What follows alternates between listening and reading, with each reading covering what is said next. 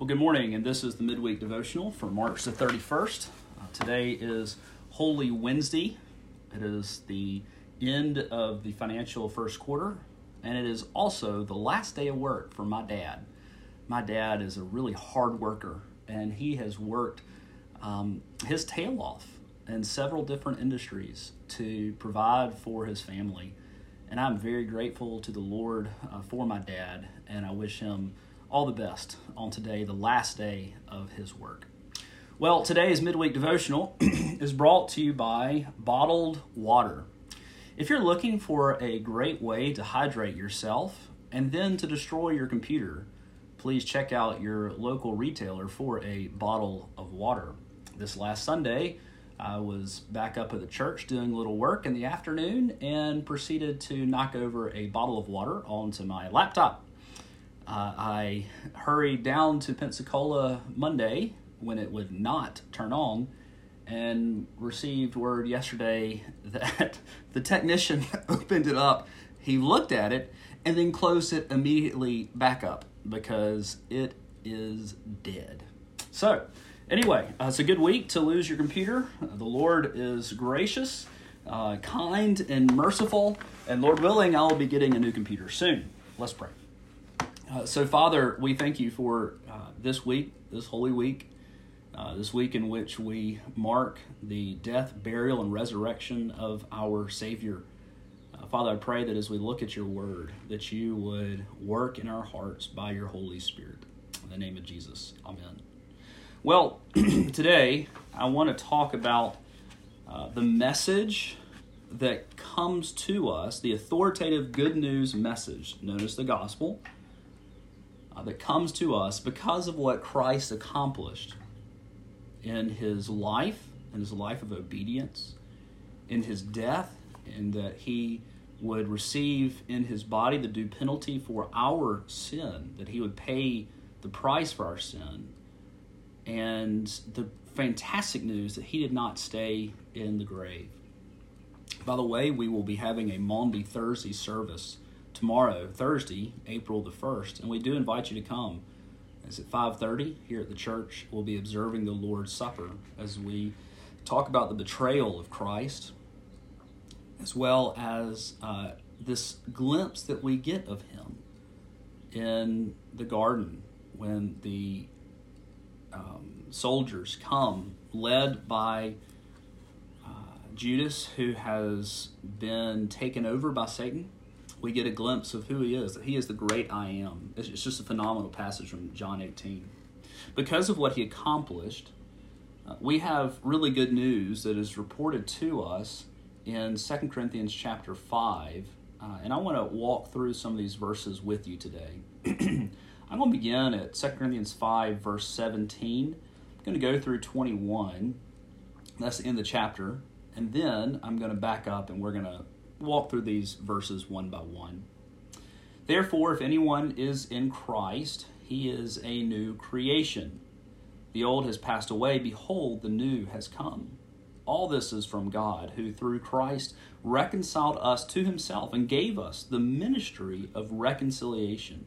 That is, in Christ, God was reconciling the world to himself, not counting their trespasses against them, and entrusting to us the message of reconciliation. Therefore, we are ambassadors for Christ, God making his appeal through us. We implore you on behalf of Christ, be reconciled to God. For our sake, he made him to be sin who knew no sin, so that in him we might become the righteousness of God. This is the word of the Lord. Thanks be to God. So, I want to encourage you this week as we get close to Easter I want to encourage you to intentionally be an ambassador for Christ. You know, there are cycles to life, and Easter time is one of those times in which people who generally have no connection to a church or might have a peripheral connection to a church are more open to an invitation to church, who are more open to talking about uh, Jesus.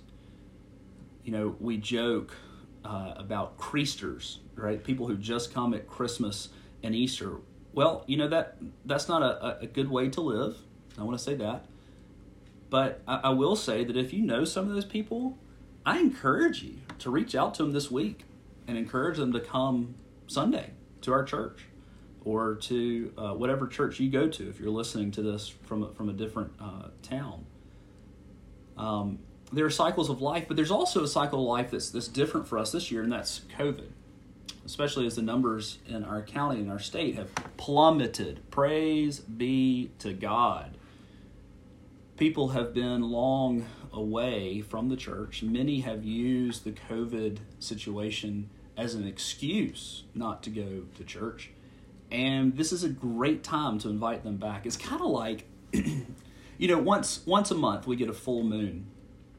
I remember during hunting season, I went hunting uh, during a full moon, which, by the way, is not the best time to go hunting, I'm told. And going out early one morning and not needing my flashlight. Why? Because the moon was so bright and it was so clear. You have these seasons in which things are brighter, things are more easily seen. And, and I think, my friends, at Easter time, it, you get a little more glimpse. We're, we're, we're invited to have a closer glimpse of the gospel of Jesus Christ, of what he has done for us, as we focus on this most important moment, really, in all of history the death, burial, and resurrection of our Savior. Uh, so there's a full moon going on right now. Actually, I think that's true. Actually, outside, I think I saw a full moon yesterday. I could be mistaken, but spiritually, there's a bit of a full moon. People are looking for community. They're looking for connection. They're looking for answers. So I encourage you to be an ambassador. So let's look at this. How can we be an ambassador right now, this week, during Holy Week? Verse 17 tells us that first, we have been made qualified to be an ambassador. Therefore, if anyone is in Christ, he is a new creation. The old has passed away, behold, the new has come. Well, what does this mean? Few things. One, when we read that if anyone is in Christ, this is language of being a Christian. This is called union with Christ. When we are saved, we are united to Christ in that what he has done for us is applied to us. We are now identified no longer by our sin, no longer by our rebellion, but as the Father looks at us, he sees us through the identity of his Son. And applied to us is his perfect life of obedience. Applied to us as we are united to him, we see that uh, his uh, uh, sacrificial death on the cross where our sins were paid for. That, that is applied to us as the Holy Spirit unites us to Christ. And so, throughout Paul's epistles, especially when we see uh, the Holy Spirit use this language, anyone who is in Christ, in Him, in Jesus, this is, this is talking about our salvation. So, anyone who is a Christian, because we are united to Christ, what do we read? He is a new creation or a new creature. And praise be to God right? As we think about bef- who we were before Christ, before we were converted, to, to how we are now. Now, I'm not saying, by the way, that our lives are perfect, that we have no sin, that we don't struggle, uh, that there aren't seasons of real mess in our lives, seasons of running and seasons of fierce temptation and trials. That that's not what I'm saying. But what I am saying is that we have gone from dead to alive. Well, we have gone from being a rebel against God to a servant, an adopted son of God. Uh, and this is because of what God has done in us through Jesus Christ, applied to us by the Holy Spirit. And we are we are new. We are new.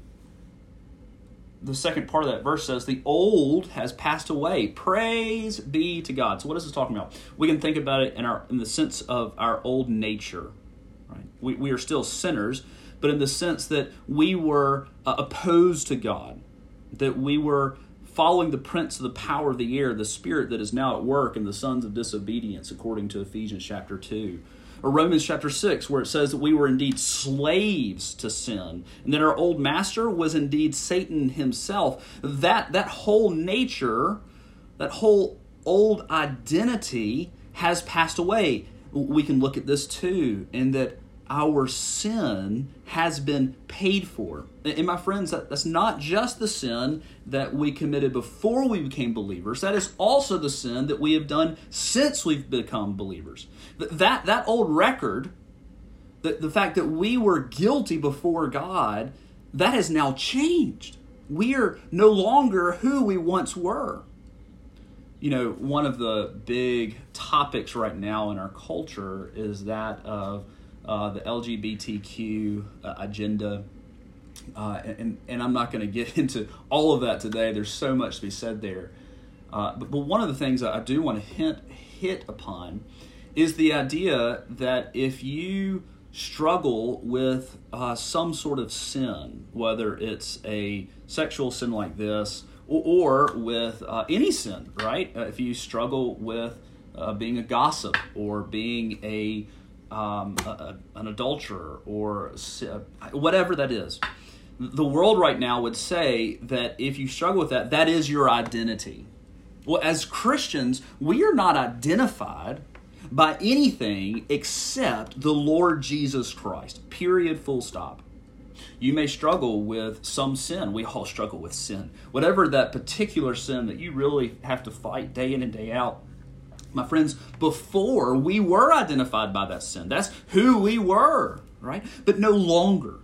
If we are in Christ, we are no longer identified by those things. We are only identified by the fact that we are in Christ the old situation, the old creature, the old nature has passed away. Behold, the new has come.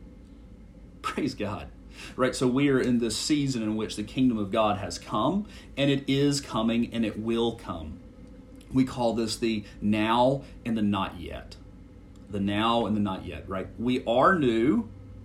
We have a new relationship with God. We are no longer declared guilty. We're no longer under his wrath and curse we now have God as our Abba Father. That's just staggering. That we have been adopted by the great I am, the one who created the heavens and the earth, the sea and the dry land, and all that is in them. The one who set the 300 sextillion stars in their courses above. The one who orders all his creatures and all their actions. The one who is in charge of history. And the one who is our judge. Wow, I got sidetracked. Um, that's phenomenal. Praise be to God. We have this new relationship with uh, with God because we are a new creation. The new has come, and yet we still struggle daily with sin. Right? We still daily struggle with sin, but we are hurtling towards the day, whether upon our death or the return of Christ, whichever one comes first, in which, in which that'll no longer be the case man, I, I yearn for the day where we no longer struggle with sin. And one day, the final new creation will come. And we're a bit of a, uh, a taste of what is to come, even as Christ was the first fruits of those who be raised from the dead. All right. So, uh, we have been qualified to be ambassadors this week. Your life is imperfect, mine is too that does not mean that we aren't qualified to be ambassadors. Now, that's not an excuse to live in sin. Uh, we are not to be hypocritical. All those things are true. But what I'm saying is, if you are a Christian, you are qualified to be an ambassador. So in verse 18, we have here uh, three things we have the source, uh, we have the change that has happened to us, uh, and we have the instrument of, of how this works. So I, I, did those out of order. First, we have the source where this came from. Two, the instrument, how this was done, and third, the change that has been ha- that has happened to us. Verse 18. All this is from God. Okay, that is the source. Where has this come from? It is from God, which means that we have not recreated ourselves. We are new creatures. Uh, creatures. Uh, we are new creations in Christ, and this is not something that we have done for ourselves. I was listening to uh, an interview this weekend of a uh, Chinese Christian who is an activist, uh, lives here in America, who is leading the charge to uh, bring to light all the persecution of Christians in China under their evil, terrible premier Xi Jinping.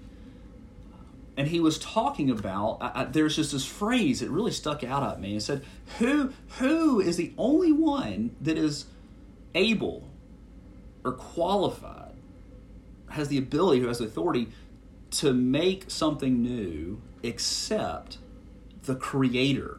Only the creator, the one who created it in the first place, he is the only one who is able to remake something, to make a, a new creation. And so all of this is from God. Now, this is the staggering news that we get partially from Easter is that what do we deserve? Right? What do we deserve from God, who is the judge, who is the one to whom against whom we have sinned daily in thought, word, and deed, uh, apart from the sin that we have inherited, the original sin and guilt that we have inherited from Adam. But we deserve what happened to Christ on the cross for all of eternity. And yet, this fantastic news and this recreation, it comes from the very one against whom we have sinned. Praise be to God. That, that's the source of what has happened to us. But, but how? What's the instrument? Or we, rather, we should say, who is the instrument? So all this is from God, verse 18. Who, God, through Christ, reconciled us to himself how did this happen? It was from God. He had to do it. We could not do it ourselves. There's nothing we could do to recreate ourselves. We were the problem. God had to initiate it. He had to do it. How did he do it? He did it through Christ. Through Christ. Through what he did upon the in his uh, birth, life, death, burial, and resurrection. It is only through Jesus. We were in such dire straits that the only thing that could lead to our recreation was that God Himself had to come to earth, suffer and die, and be raised on the third day. That's how serious it was. But He has accomplished this. God has accomplished this through His Son, Christ, the Messiah, the second person of the Trinity. And what has He done? He has reconciled us to Himself. So here's the thing when we read of reconciliation, it means that there was previously hostility, there was previously a problem that had to be dealt with. I love the language of 1 Peter 3:18 for Christ also suffered once for sins, the righteous for the unrighteous. Who is righteous here? Christ. Who is the unrighteous? We are. Once for sins, the righteous for the unrighteous, that he might bring us to God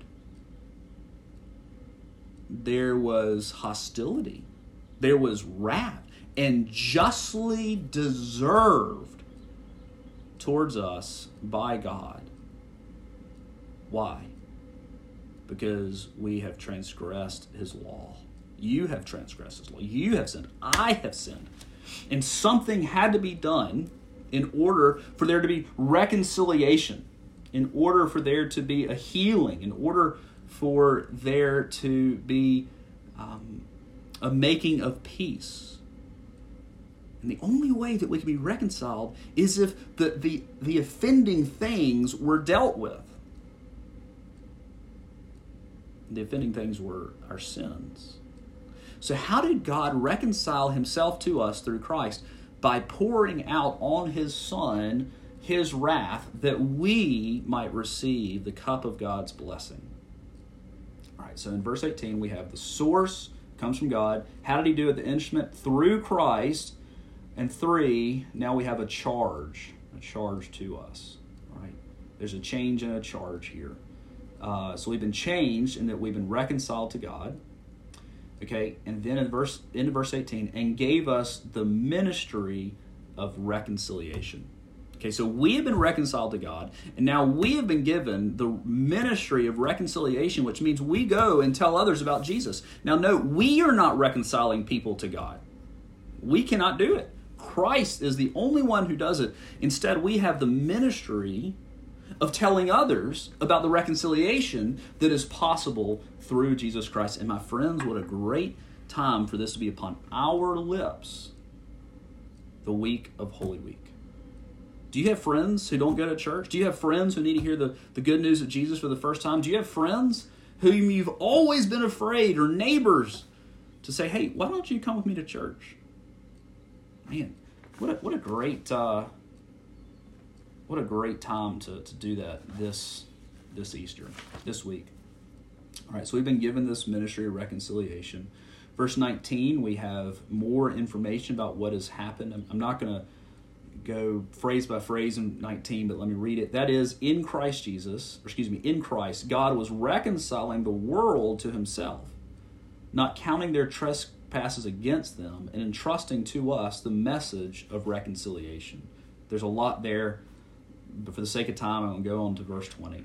Therefore, we are ambassadors for Christ, God making his appeal through us. All right, so what is our status? Now, Paul is writing as an apostle, and he was he had a special status as an ambassador of Christ, as an apostle with that authority that came with it, that is different from our authority as ambassadors. Uh, apostles were a one-time office during the first century. They were um, instruments of God's special use uh, of writing the Word of God, of, de- of, of declaring the Word of God authoritatively uh, through new revelation as the Holy Spirit worked through them. This is why we have the New Testament. And that, that office died out with the apostles in the first century. So we might call them capital A ambassadors, but my friends, you and I are lowercase ambassadors. Therefore, we are ambassadors. Who are we ambassadors for? For Christ. Now, let me ask you something. Um, how can you tell if you went to the UN and no one had their nameplates on, everybody was behind a curtain so you could not see them? How would you how would you determine who they were an ambassador for? Well, you, might be able to tell through their accent if you heard them through the curtain, uh, through their language, right? That would be a good thing. But ultimately, it's going to be the message that they proclaim right? If, if you're going to talk to the uh, ambassador for Iran, how are you going to tell that it's really him? Uh, well, he's going to be speaking a particular language, and, but he's also going to be advancing whose interest? The interest of his country. As we look at our lives, how do we live? If people around us, if we ask them, do I act more like an ambassador for God's kingdom or my own? What would they say? That's a scary question. So often I'm only really interested in advancing my own interest of my own little fiefdom, my own little kingdom, my own self interest, and my own selfish and prideful um, concerns and interests, right? But as Christians, as new create new creations, new creatures, the old has passed away, right? We've no longer, um, we're no longer to live for ourselves. We're actually told this up, and this is one of my favorite verses. I, I was confessing my own sin last week with, with this verse, 2 Corinthians 5, verse 15. You know, talking about Christ, and He died for all, that those who live might no longer live for themselves, but for Him who for their sake died and was raised. Let me say that again. Who live so that we might live no longer for themselves, but for him who for their sake died and was raised. My friend, so often I live for myself. And I am only seeking to advance advance as an ambassador of my own little kingdom and own little interests, those things which further those things. But rather, as new creations in Christ, as new creatures in Christ, we are instead ambassadors for Jesus. And therefore, we are to bear an authoritative message that is not our own. An ambassador has no authority on his own except that which is given by his sending com- uh, country.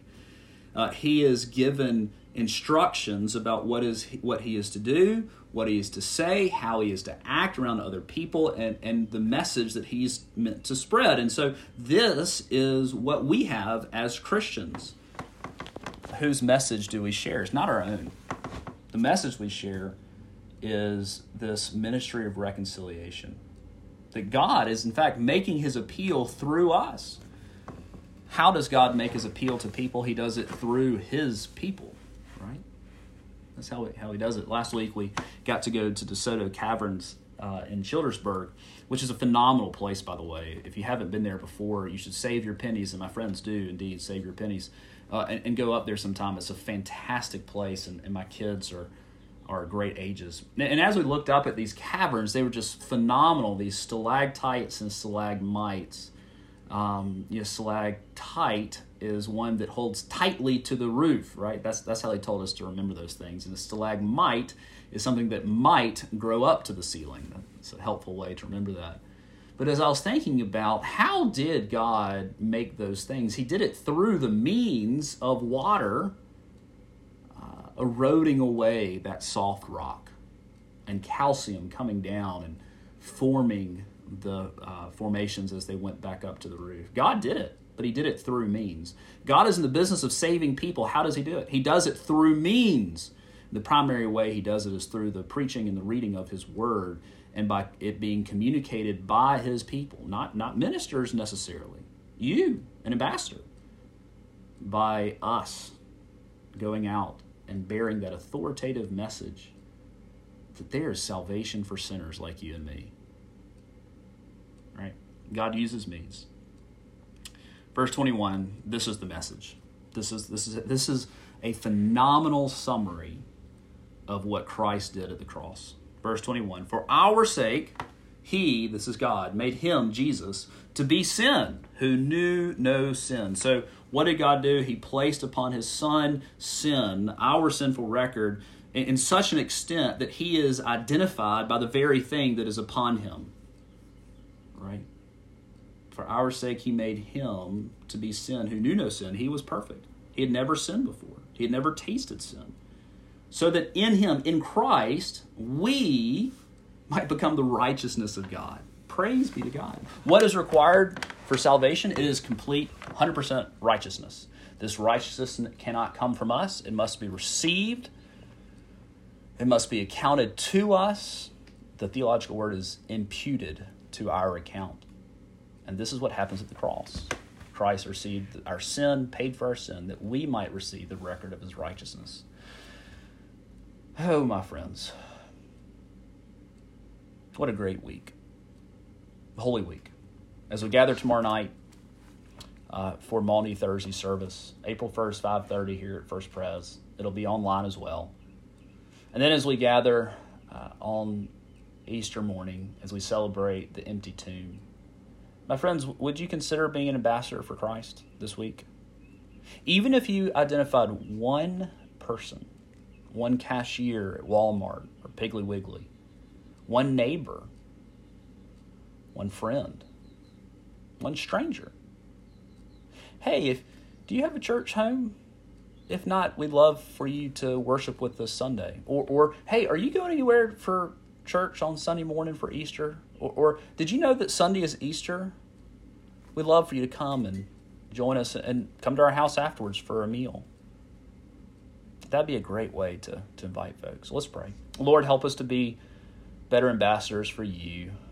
May this um, authoritative message of reconciliation be upon our lips. In the name of Jesus, amen.